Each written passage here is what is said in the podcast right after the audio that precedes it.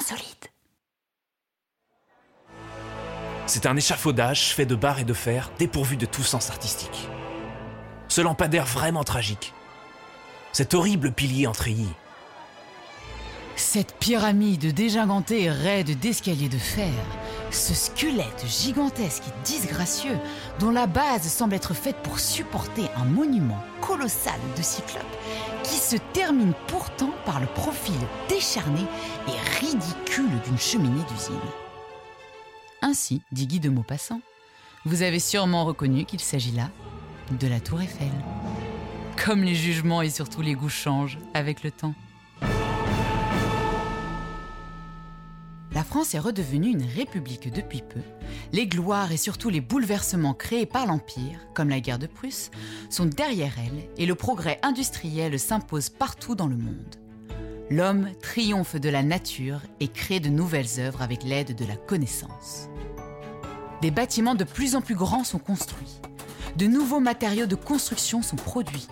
Les propriétés de la fonte et de l'acier sont découvertes des expositions universelles sont organisées pour célébrer les acquis de la révolution industrielle.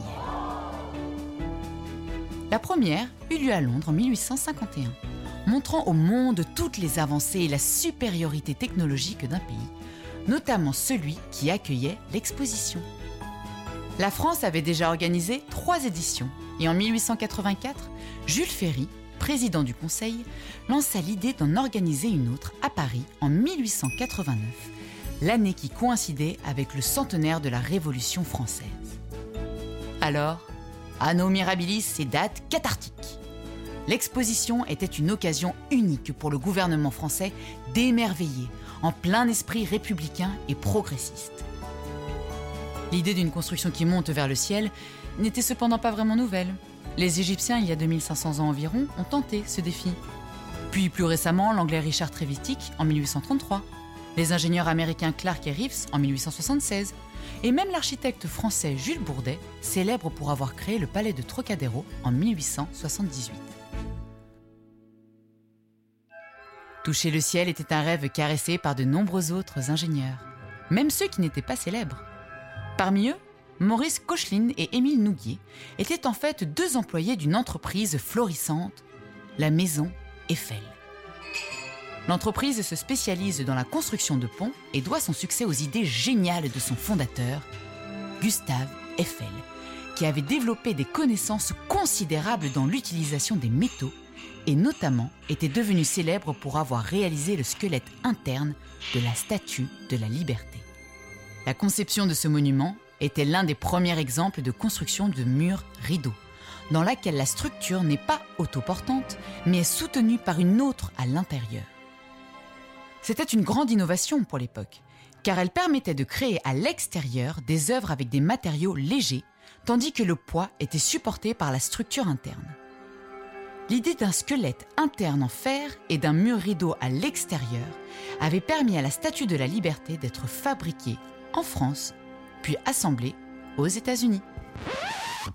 Mais oublions la statue et retournons à la tour.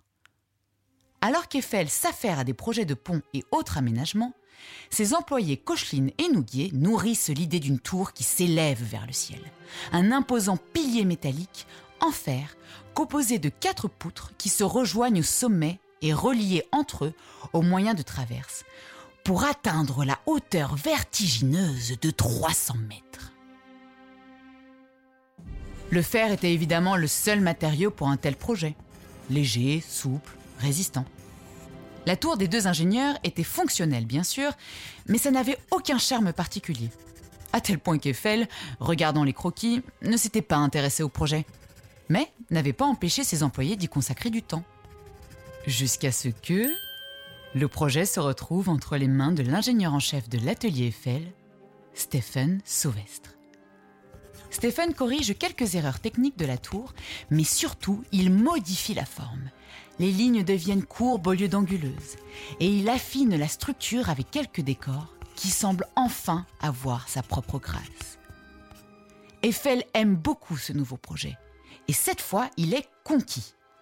à tel point qu'il se consacre au projet en simplifiant la structure, en ajoutant de nouveaux détails au treillis des poutres et en veillant à ce que sa forme permette stabilité, résistance, mais aussi une forme de légèreté. En 1884, Eiffel déposa son nom et à celui des deux ingénieurs un brevet pour une nouvelle configuration qui permet la structure de piles et de pylônes métalliques de plus de 300 mètres. Puis peu de temps après, il acquiert les droits de brevet de ses employés, apparaissant ainsi comme le seul propriétaire de l'œuvre, une œuvre qui, à ce stade, semblait parfaite pour l'exposition universelle qui aurait lieu dans cinq ans. Le gouvernement avait lancé un concours pour sélectionner les projets de l'exposition, et c'est ici qu'Eiffel a officiellement dévoilé sa tour futuriste. Mais avant même le lancement de la compétition, la rumeur s'était répandue qu'Eiffel préparait un monstrueux colosse de fer de 300 mètres, une hauteur jamais connue auparavant. Mais pour comprendre pourquoi la tour a été si critiquée, éclaircissons un peu les choses. Tout d'abord, commençons par les concurrents. Jules Bourdet, qui avait construit le Trocadéro, avait présenté son projet, un phare de 300 mètres de haut, capable d'éclairer les bois de Boulogne, Neuilly, Levallois et une partie de la Seine. Son projet s'est avéré infaisable, car il coûtait très cher. Et parce que... Enfin bref, son phare ne tenait pas debout, car il ne pouvait pas résister au vent. Alors que celle d'Eiffel le pouvait. Ainsi, il critiqua sévèrement le plan de son rival. Bourdet était architecte et jouissait de l'estime du milieu parisien, justement pour son sens esthétique bien connu, qui n'était pas le cas de Eiffel. Le débat à propos de la tour Eiffel devient une passionnante bataille entre deux factions. D'un côté, les architectes, champions de l'art et du bon goût. De l'autre, la nouvelle génération d'ingénieurs de l'acier et du fer, considérés presque comme des ouvriers sans goût esthétique qui menaçaient la domination des architectes.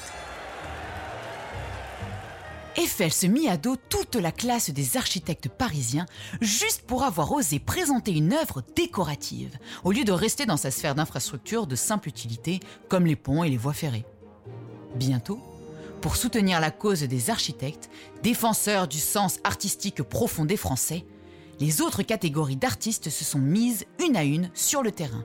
Sculpteurs, peintres, jusqu'aux écrivains, tous contre la monstrueuse tour d'un ingénieur.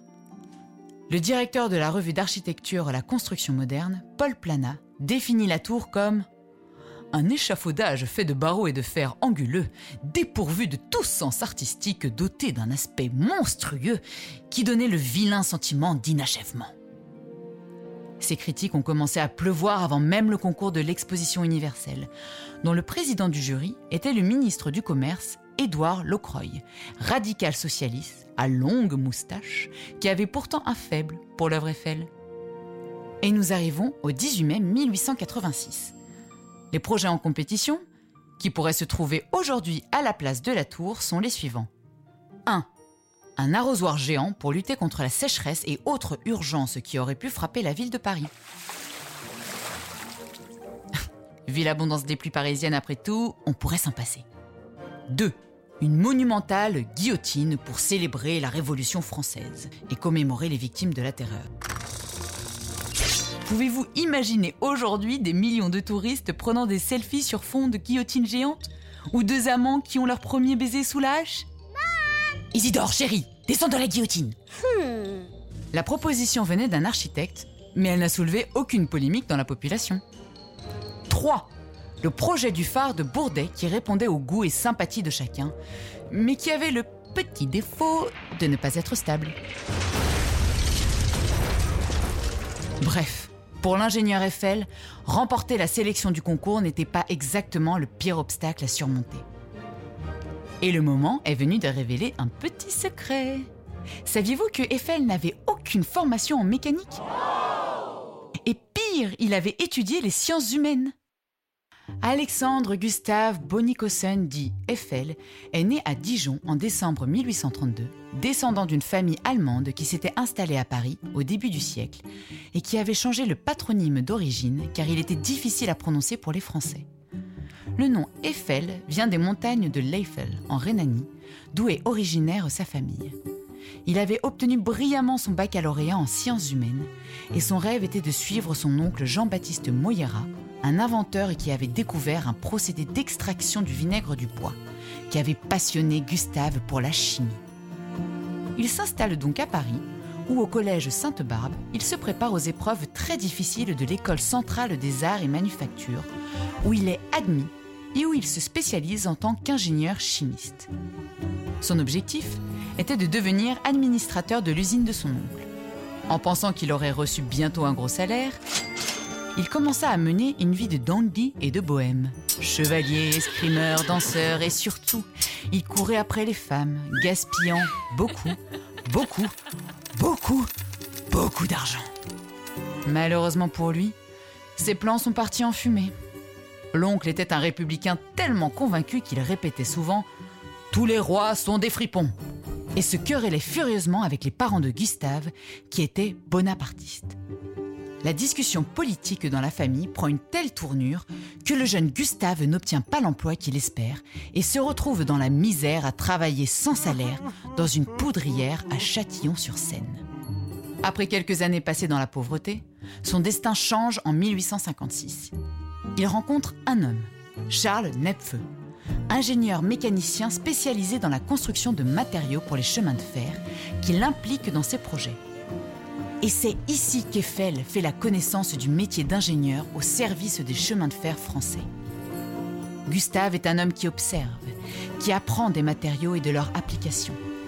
Et Nepfeu, frappé par son intelligence, lui confie la direction d'un chantier très difficile. La construction du pont Saint-Jean sur la Garonne. Gustave met tout son savoir en pratique et résout avec brio des problèmes techniques que personne n'avait pu résoudre. Et il est parmi les premiers à utiliser l'air comprimé pour les fondations. Le pont sur la Garonne a apporté la notoriété à Eiffel et l'envie de réaliser des constructions grandioses. C'était un homme qui aimait le plein air, mais aussi la compagnie de ses ouvriers, avec qui il partageait la vie de chantier sans s'épargner pour autant des gros travaux. Et il a gagné l'estime de ces hommes lorsqu'il a secouru l'un des ouvriers tombés dans la rivière lors de la construction du pont. Quand il l'a repêché, il lui dit Veuillez faire attention à vous attacher solidement à l'avenir. Si Eiffel était une personne correcte et on pourrait dire un vrai leader de travail, dans sa vie privée, selon beaucoup beaucoup de personnes, il était moins fiable. Il avait essayé d'épouser au moins trois ou quatre jeunes filles issues de familles aisées à Bordeaux et était toujours rejeté pour la même raison. Il n'était qu'un simple chasseur de dot. Eiffel, au quatrième refus, écrit à sa mère Je serais satisfait d'une fille avec un don normal, un joli visage, une humeur joyeuse et constante et des goûts simples. En vérité, ce dont j'ai besoin, c'est d'une bonne femme à la maison qui ne m'énerve pas trop, fidèle et capable de me donner des enfants. Enfin, en 1862, il réussit à réaliser son rêve en épousant une amie d'enfance. Rejeté par toutes les familles bordelaises, il n'eut qu'à chercher dans sa ville natale, où il a épousé Marguerite Godelet, avec qui il eut cinq enfants, sans qu'elle ne l'énerve visiblement. Ainsi, en 1867, Eiffel fonde sa propre entreprise, la maison G. Eiffel, atelier de construction métallique, au numéro 48 de la rue Fouquet, à Levallois-Perret. Au cours de ces années, Gustave se passionne pour la métallurgie. Il découvre les propriétés de l'union du fer et de la fonte, expérimente les armatures cintrées, les poutres métalliques et fait breveter un système de pont démontable. Il est appelé à Garabit pour construire le plus haut pont ferroviaire du monde et d'autres viaducs, réalisant 42 ouvrages rien qu'en France. Des constructions qui, ensemble, avaient la force de résister au vent et de durer avec une sorte d'esthétique épurée qu'il avait lui-même conçue en imaginant des formules mathématiques capables de donner de l'élasticité à ces structures. Son travail est admiré et plébiscité dans le monde entier. Au Portugal, à Tan An au Vietnam, à Pest en Hongrie, où il fait construire une gare de fer et de verre, qui le rend encore plus célèbre, jusqu'à la construction du pont sur le Douro à Porto, considéré comme un chef-d'œuvre de l'ingénierie moderne. Tous ces succès conduisent Eiffel à construire la coupole de l'Observatoire astronomique de Nice et, on le sait, la Statue de la Liberté. Au cours de cette période, plein d'innovations en ingénierie se produisent. Les architectes avaient une solide formation artistique, mais ne connaissaient pas les nouveaux matériaux, comme la fonte, et ne s'en approchaient même pas, ignorant leurs caractéristiques et surtout ce qu'on pouvait en faire. La nouvelle génération d'ingénieurs, en revanche, avait des compétences artistiques, même si beaucoup ne sont pas d'accord sur ce point-là, et surtout avait de nouvelles compétences techniques. L'architecture des ingénieurs, comme on l'appelait à l'époque, signifiait démocratiser l'architecture, car la réussite d'un bâtiment ne dépendait plus du goût esthétique ou du flair créatif de l'architecte vedette, mais de la bonne application des mathématiques et des connaissances. Eiffel représentait ce changement. Il avait pressenti les possibilités infinies des alliages métalliques et des applications mathématiques, et déplacé le point de départ de la création d'une œuvre. Eiffel pensait qu'avant d'être esthétique, un bâtiment devait être sûr, fonctionnel et économique. Il ne partait pas d'une belle forme pour ensuite chercher un moyen de la faire tenir. Au contraire, il assemblait tous les éléments nécessaires pour faire tenir un bâtiment et à la fin, dessinait sa forme, changeant complètement le processus créatif. Intéressant, n'est-ce pas? Bref, Eiffel est un novateur, ce qui ne plaît pas à tout le monde. Les premiers comme nous l'avons dit, sont les architectes. Est-il possible qu'un travail aussi important pour le panorama de la ville de Paris soit confié à un simple constructeur de ponts? C'était la question sur toutes les lèvres. Mais Eiffel avait de son côté Locroix, qui voulait un monument unique au monde et qui pressentait que cette étrange tour pouvait montrer à tous la grandeur de la France.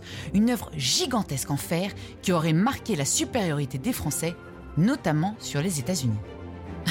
en fait, les Américains avaient essayé de construire des bâtiments de plus en plus hauts, chose dans laquelle ils sont très très bons aujourd'hui, mais à l'époque, ils ne savaient toujours pas comment le faire. Locroix avait compris une autre chose du projet Eiffel que les architectes parisiens n'arrivaient pas à saisir. Des millions de touristes allaient pouvoir admirer un panorama à 300 mètres de haut.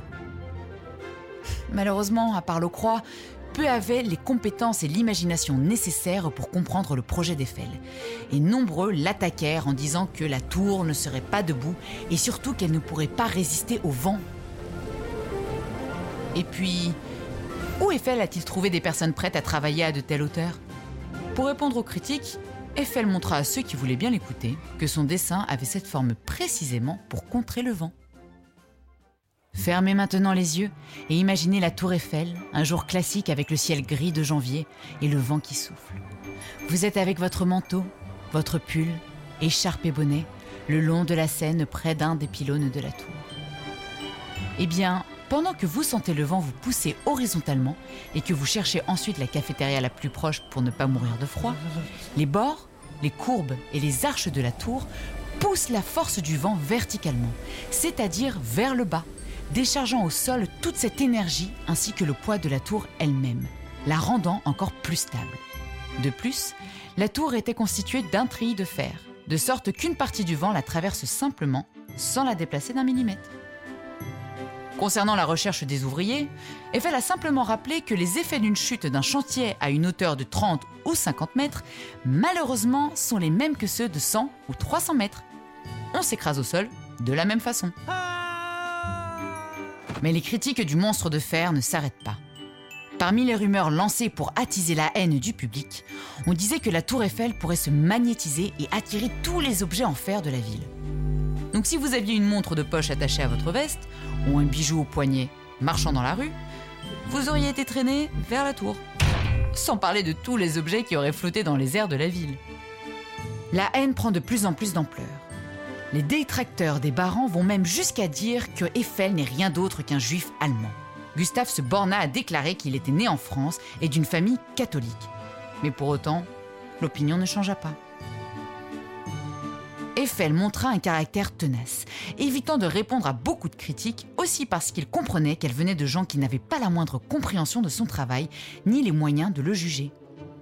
Locroix a également résisté aux critiques, et malgré une opinion publique opposée, la tour en fer de 300 mètres fut choisie comme œuvre pour représenter la France à l'exposition universelle.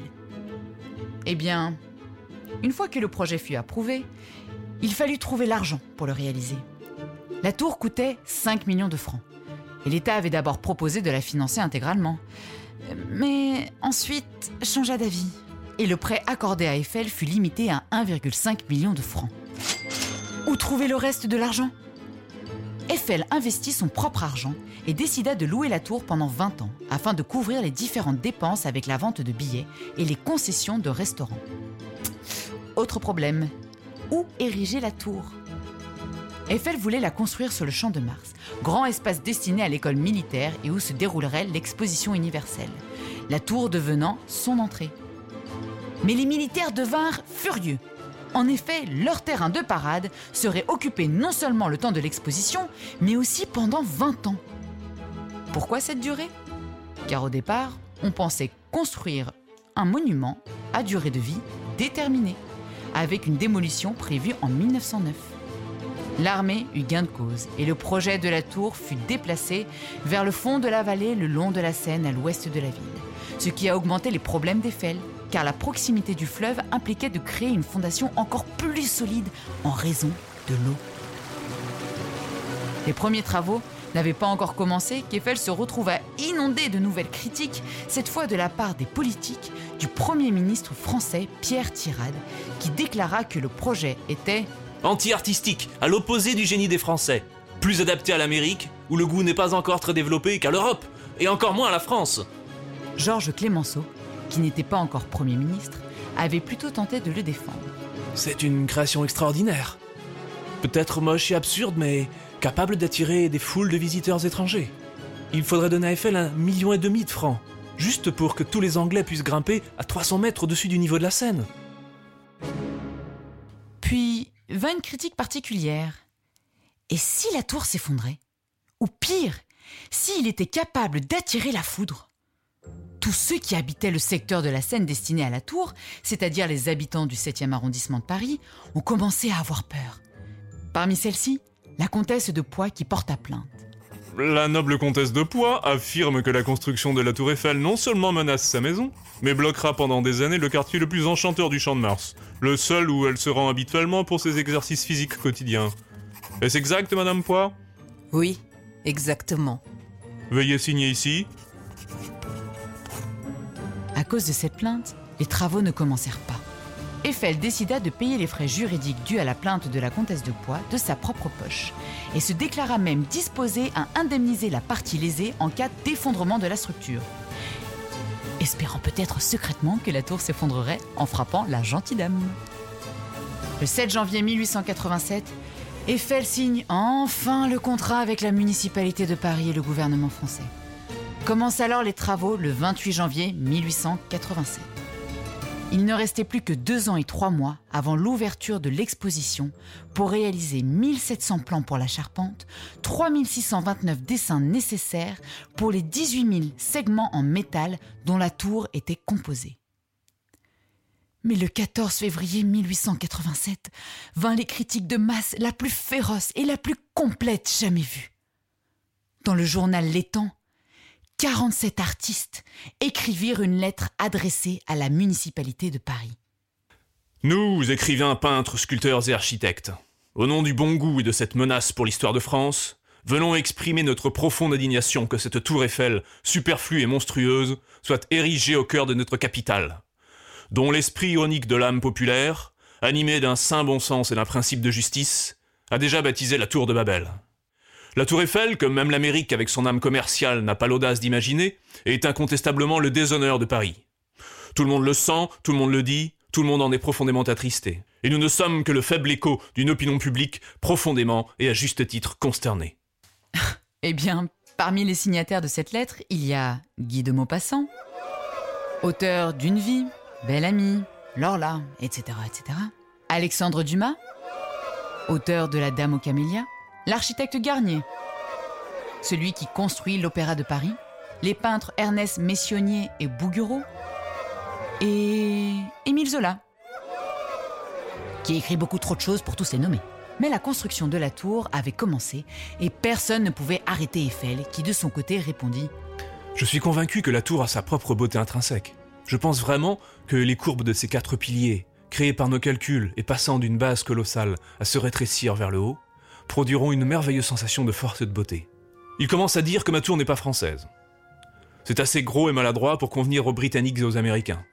Mais ce n'est pas notre style. Nous sommes habitués aux bibelots artistiques. Mais pourquoi ne pouvons-nous pas prouver au monde que nous sommes capables de réaliser les meilleurs projets d'ingénierie? Paris est sur le point d'avoir la plus grande tour du monde, après tout. En 1887, Eiffel engage le photographe Louis-Émile Durandel pour documenter la construction en cours de la tour. Les fondations sont terminées en juin.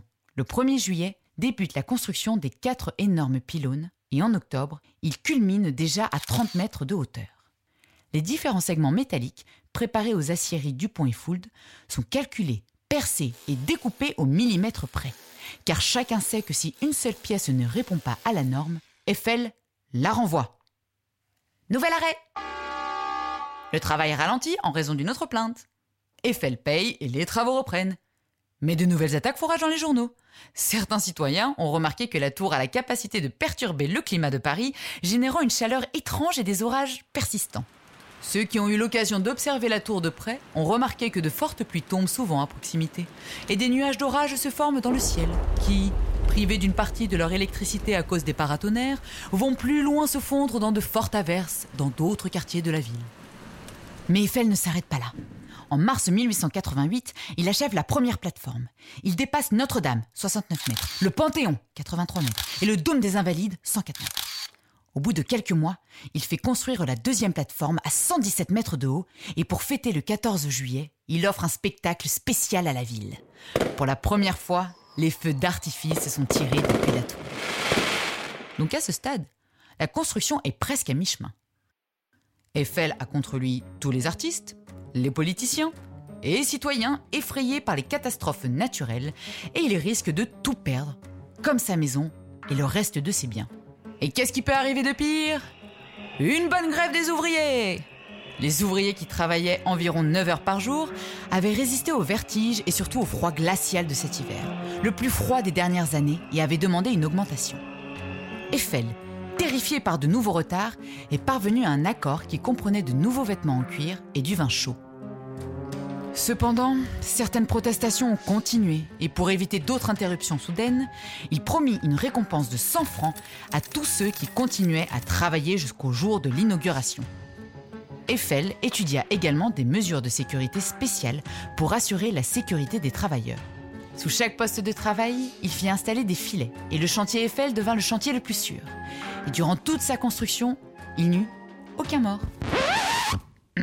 bon, ok, un seul cas de chute mortelle fut enregistré.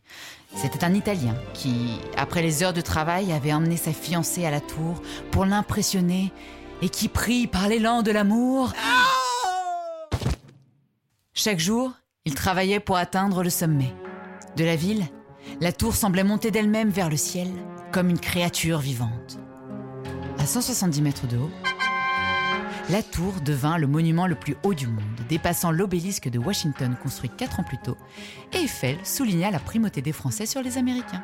Les Américains qui jusqu'à présent n'avaient pas exprimé leur avis, alors que tout le monde en France évoquait leur mauvais goût artistique, se joignirent en chœur aux critiques contre Eiffel. La tour Eiffel est une structure sans la moindre utilité, et en tout cas l'obélisque de Washington est plus beau et plus artistique. Mais Eiffel est inarrêtable. Le 31 mars 1889, la construction est achevée exactement deux ans, quatre mois et sept jours après la pose des fondations, juste à temps pour l'exposition. À 11h50 le 15 mai 1889, la tour est ouverte au public, peinte d'un beau rouge brut. Des journalistes de tous les coins du monde et des hommes politiques sont parmi les premiers à la visiter. Certains, pris de vertige, n'atteignent pas le sommet, mais ceux qui y arrivent sont émerveillés. Clairement, comme toute inauguration qui se respecte, tout ne pouvait pas se dérouler sans heurts. Les ascenseurs ne fonctionnaient pas et le public devait gravir 730 marches pour admirer la vue.